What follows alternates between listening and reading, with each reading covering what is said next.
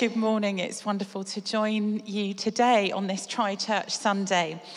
And um, Jago asked me a little while ago to come and um, share a message on this theme of is Christianity out of date? And I think there's a lot that could be said in response to that. Because, of course, it's certainly very old Jesus' birth, death, and resurrection occurring over 2,000 years ago. But as we've realized, I think, afresh this week, longevity, faithfulness, service, truth, an evidence basis, or a track record really do matter to us. The Queen famously said of Jesus in one of, of her Christmas broadcasts For me, the life of Jesus Christ, the Prince of Peace, whose birth we celebrate today, is an inspiration and an anchor in my life, a role model of reconciliation and forgiveness. He stretched out his hands in love, acceptance, and healing. On another occasion, the Queen said this For me, the teachings of Christ and my own personal accountability before God provide a framework in which I try to lead my life.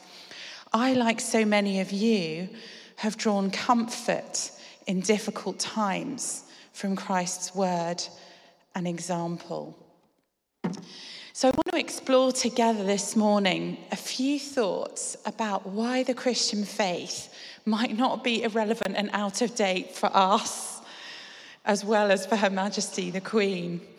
And Jesus um, speaks into or spoke into the deepest needs and questions of the day. And I believe that he still does that. And I want to explore two of those deepest questions of our day and how he speaks and meets us in those questions. And the first is this In the Western world, our increasing affluence has led to a sense of emptiness. For a generation, we've been told verbally, non verbally, through, through writings, through the systems of our culture, that having more materially will make us happier. But I want to ask the question this morning does the evidence support that? Michael Norton, a Harvard Business School professor, studies the connection between happiness and wealth. And he did a study in which he asked more than 2,000 people who had a net worth of more than $1 million and many whose wealth far exceeded that threshold. He asked them on a scale of 1 to 10 how happy they were and how much more money they would need to get to a 10. And he wrote all the way up the income wealth spectrum, beginning at 1 million US dollars. Basically, everyone said, wherever they were on that spectrum, that they needed two to three times as much as they already had in order to be happy. Robert Skidelsky wrote, Experience has taught us that material wants no natural bounds. They will expand without end unless we consciously restrain them. He says capitalism rests precisely on this endless expansion of want.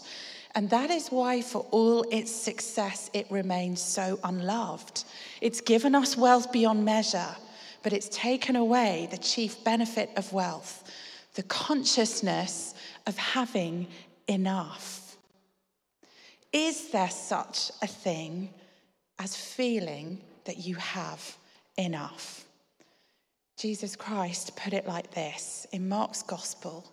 He asked the question What does it profit a person to gain the whole world but lose his soul? That Greek word there um, could be translated or, or is psychen. It's the uh, original meaning of breath, the sign of life. And it embraces not just the breath of life, but also the soul, that kind of immortal part of a person, distinguished just from our body. And it also embraced the idea of our minds and understanding and thoughts. In other words, Jesus is saying, what is at stake is your whole sense of well being as a person that goes to the deepest innate truth of who you are, the you that makes you you. That is what Jesus Christ claims to be able to meet the you that makes you you.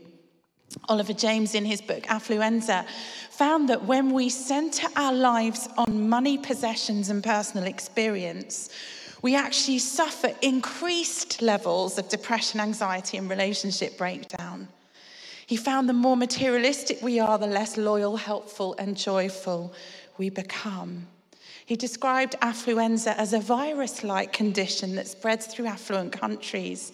And in these countries, people define themselves by how much they make. And he says, by far the most significant consequence of selfish capitalism has been a startling increase in the incidence of mental illness in both children and adults since the 1970s. I suggest this morning that we need a bigger category, a bigger worldview, which can hold us as human beings, the you that makes you you, your soul. A way of seeing the world within which we can find a place as human beings that doesn't diminish us, it doesn't reduce us to the goods we can produce or consume but is also realistic about our selfishness, our fallenness, our brokenness. Not just that innate soul and goodness and potential of human life, but the brokenness and our need for the transformation of the human heart. And the Christian faith offers just such a possibility. Jesus Christ, who asked that question, what does it profit a person to gain the whole world but lose their soul? Also went on to claim to be the one who could meet our deepest need as human beings. He made statements like this He said, I am the bread of life. Anyone who comes to me will never be hungry again. Jesus specifically offers us the possibility of not experiencing just emptiness for the rest of our lives. And I have found personally that meeting him, that that is a true offer. But I want to quickly tell you of my friend, a, a, man called Tom Tarrants, who was born and raised in Mobile, Alabama during the years of racial segregation.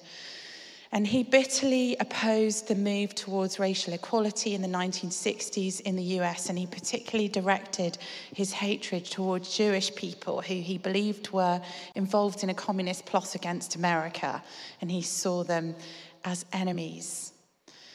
As a young man in his early 20s, Tom Tarrants aligned himself with a person called Sam Bowers, a man who was later convicted of three murders of civil rights workers in Philadelphia, Mississippi. And Tarrants became a member of the Ku Klux Klan, a violent right wing terrorist group.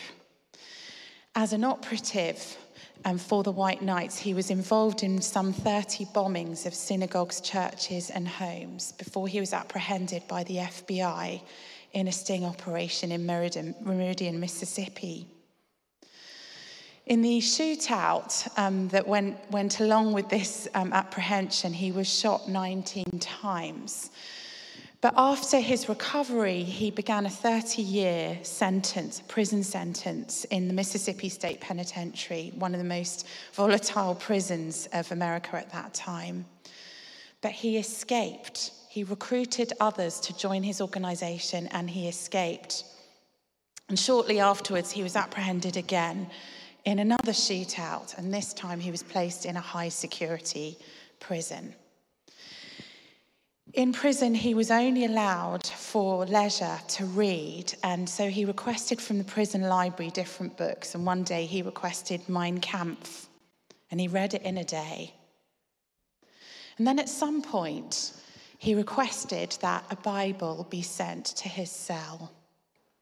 And he picked up and he began to read the Bible, and he read these words, the question that Jesus asked that I've read to you this morning What does it profit a person if he gains the whole world and loses his soul? And alone in his cell, Tom Tarrants turned to Jesus Christ. He renounced his racism and hatred and committed his life to Christ and the service of humanity. Whilst in prison, he started a prayer meeting with the, one of the leaders of the Black Panthers, who was also a new Christian. And when Edgar Hoover heard of this, he thought it was a jailhouse conversion, a ploy to get his prison sentence reduced. So he sent the FBI agent who'd been involved in tracking Tarrants and capturing him both the first and the second time. And this man was highly cynical. He did not believe it. But when he walked into the interrogation room to interview Tom Tarrants, he was stunned by the change he saw. And as a result of what he experienced, he too became a Christian. Tarrants then devoted his life to working for civil rights in America. Jesus Christ speaks to our emptiness, offering us life beyond what material acquisition can offer. I suggest that's highly relevant to us today, this morning. Secondly, Jesus Christ speaks into our anxiety, our trauma, and our crisis. Is Christianity out of date? Well, I'd love to look at this um, parable that we saw in, in Luke's gospel that we had read to us, one of the most famous stories that Jesus told, the parable of the Good Samaritan. And this story is commonly understood as a sort of example story, um, offering us an example of what it means to be a good neighbour. And it's used by politicians as such. Hillary Clinton, in her book, It Takes a Village, called the parable an example of compassion towards people of different backgrounds. George W. Bush reasoned that the work of compassion was the work of a nation, not just a government, and he pledged that America would not pass by on the other side. Barack Obama, in a speech about fighting human trafficking, spoke of being like that Good Samaritan on the road to Jericho. We're not going to just pass by indifferent. We've got to be moved by compassion. We've got to bind up the wounds. Perhaps marginally less eloquently, Gordon Brown, Prime Minister during the 2007 and 8 financial crisis, used the Good Samaritan as a pretext for his economic theory of global Keynesianism. And he argued in a crisis, what the British people want to know is that their government will not pass by on the other side. And on the right of politics, it was Margaret Thatcher who said, No one would remember the Good Samaritan if he'd only had good intentions. He had money as well. Let's take a step back for a moment from our conceptions about this story and what the politicians say about it. Jesus actually told this story about the Samaritan in the midst of a conversation with someone who was asking about eternal life. What would it mean to have eternal life? What would it look like to experience eternal life? And he tells this story of the man on the way to Jericho and um, the Levite passes by. He's been beaten up and left on the side of the road. The Levite passes by and the priest passes by, and then this Samaritan. So Jesus told this story as a parable. So we're meant to imagine ourselves somewhere in it. Who are you and I in the story? No one wants to be the priest, the religious person who doesn't want to bother with a dying man who might inconvenience him and who passes by. No one wants to be the Levite, the lawyer whose status and position would be personally and professionally compromised by getting involved with someone in distress, in trauma, wounded and injured by the side of the road. But of Jesus' original hearers, no one wanted to be a Samaritan either. A Samaritan was a kind of hated class and race of outsider, always typecast culturally in any story or joke as the villain, an unlikely source of compassion to the original hearers. But here's the kicker in Jesus' story, in Jesus' telling of this story, you and I are not the Samaritan who gives beyond compassion, who binds up the man's wounds. You and I are the betrayed, kicked, abused, attacked victim left for dead. We are the man dying on the side of the road. We are the person in need of compassion, in need of healing, in need of safety, in need of kindness and contact and generosity and love. When hard and devastating things happen to us in life that affluence cannot protect us from, it can shake us to the very core of our being. And that is especially true if we've thought of faith as protecting us in some way on a sort of relentlessly upbeat path to success.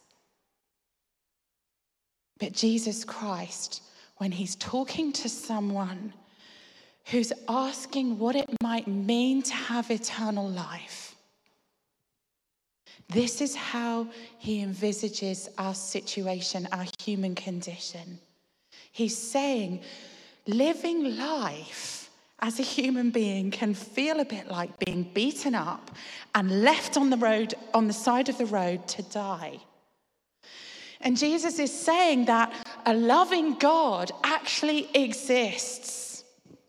And that loving God, our Heavenly Father, doesn't ignore or sanitize or gloss over or avoid our pain, our anxiety, our distress, and our need.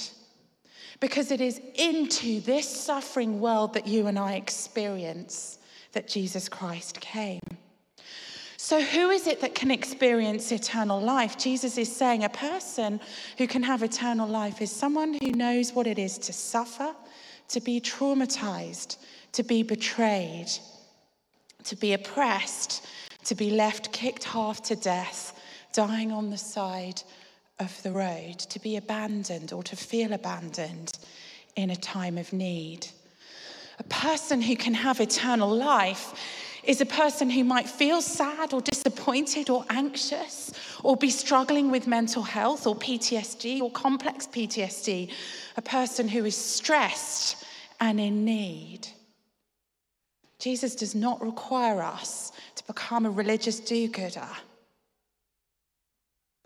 He says God can meet us when bad and sad and random things that hurt and devastate us happen.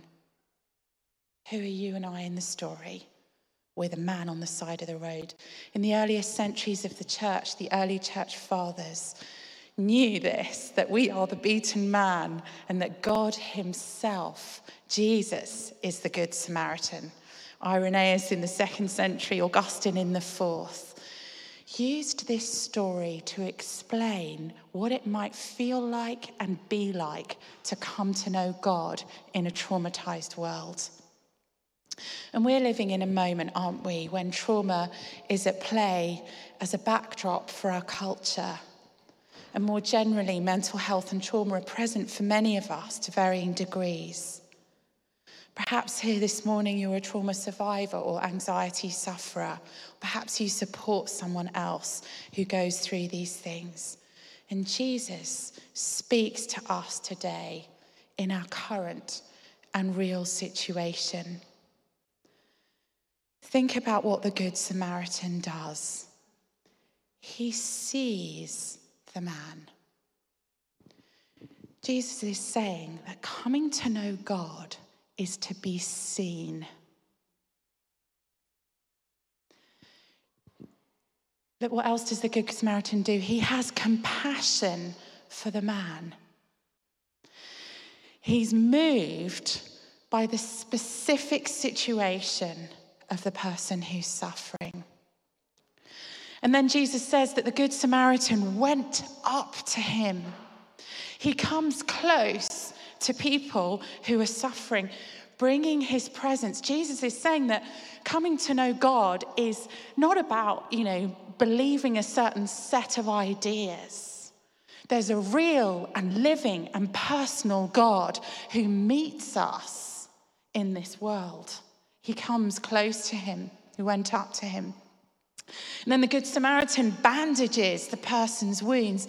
He tends specifically to the type of wounds we've endured. And he doesn't outsource it to an institution, he doesn't get someone else to deal with the problem. He personally tends to the wounds of the man on the side of the road. And then what does he do? He says he lifts the man up. This is what Jesus does for us if we come to know him. He lifts us. He doesn't leave us rotting by the side of the road in bondage to the things that are ruining, ruining our lives and relationships. He lifts us up and out. And then the Good Samaritan carries the man to a place of safety to take care of him. And he leaves provision for him until his return. This is who Jesus is for you and me. His offer and his love are never out of date. Coming to know God is a bit like meeting the Good Samaritan, says Jesus. Receiving that ministry of the Good Samaritan, Jesus is saying, This is what God is like. And Jesus told this story, and having told it, he would go on to die by crucifixion, enduring trauma and shame, pain, violence, and judgment, all for the love of us, all so that we can be rescued. Jesus is saying life is not hopeless. There is a good Samaritan for you and for me. So, this morning, as you sit in this beautiful church, whether you're thinking through the emptiness that so often accompanies affluence, what does it profit a person to gain the world and lose their soul? Jesus Christ speaks into that human ache and emptiness, offering himself as the bread of life. What could be more relevant? Or perhaps you're aware of trauma and crisis and anxiety for yourself or someone you love. And this morning, Jesus, as the Good Samaritan, personally offers you love, meaning, rescue, and life today.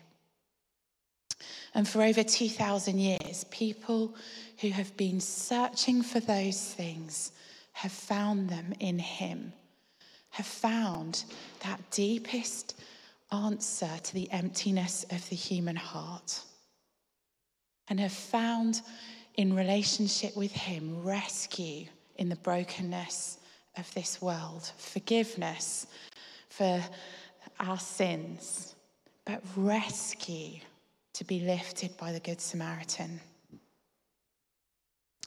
There's an offer of an eternal relationship with Jesus.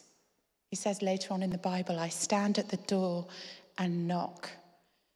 Anyone who opens the door, I will come in and eat with him and he with me. I wonder if you'd like to open that door to him today. Perhaps you've got questions and you need to explore them through the Alpha course. But if you would like to open that door to him today, we're going to say a short prayer now as I close. So I just invite you to close your eyes for a moment. And um, I'm just going to pray. And if you'd like to, open that door to Jesus, the Good Samaritan, the one who offers that rescue and that fullness of life. Why don't you do that and echo this prayer in your own heart?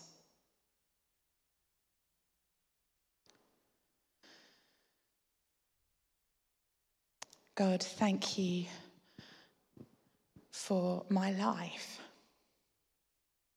Thank you for all the good things in this world. I'm sorry for the mess I find myself in.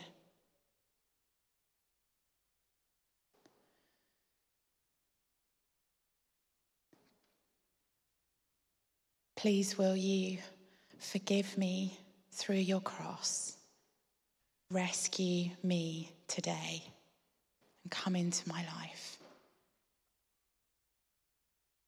Amen.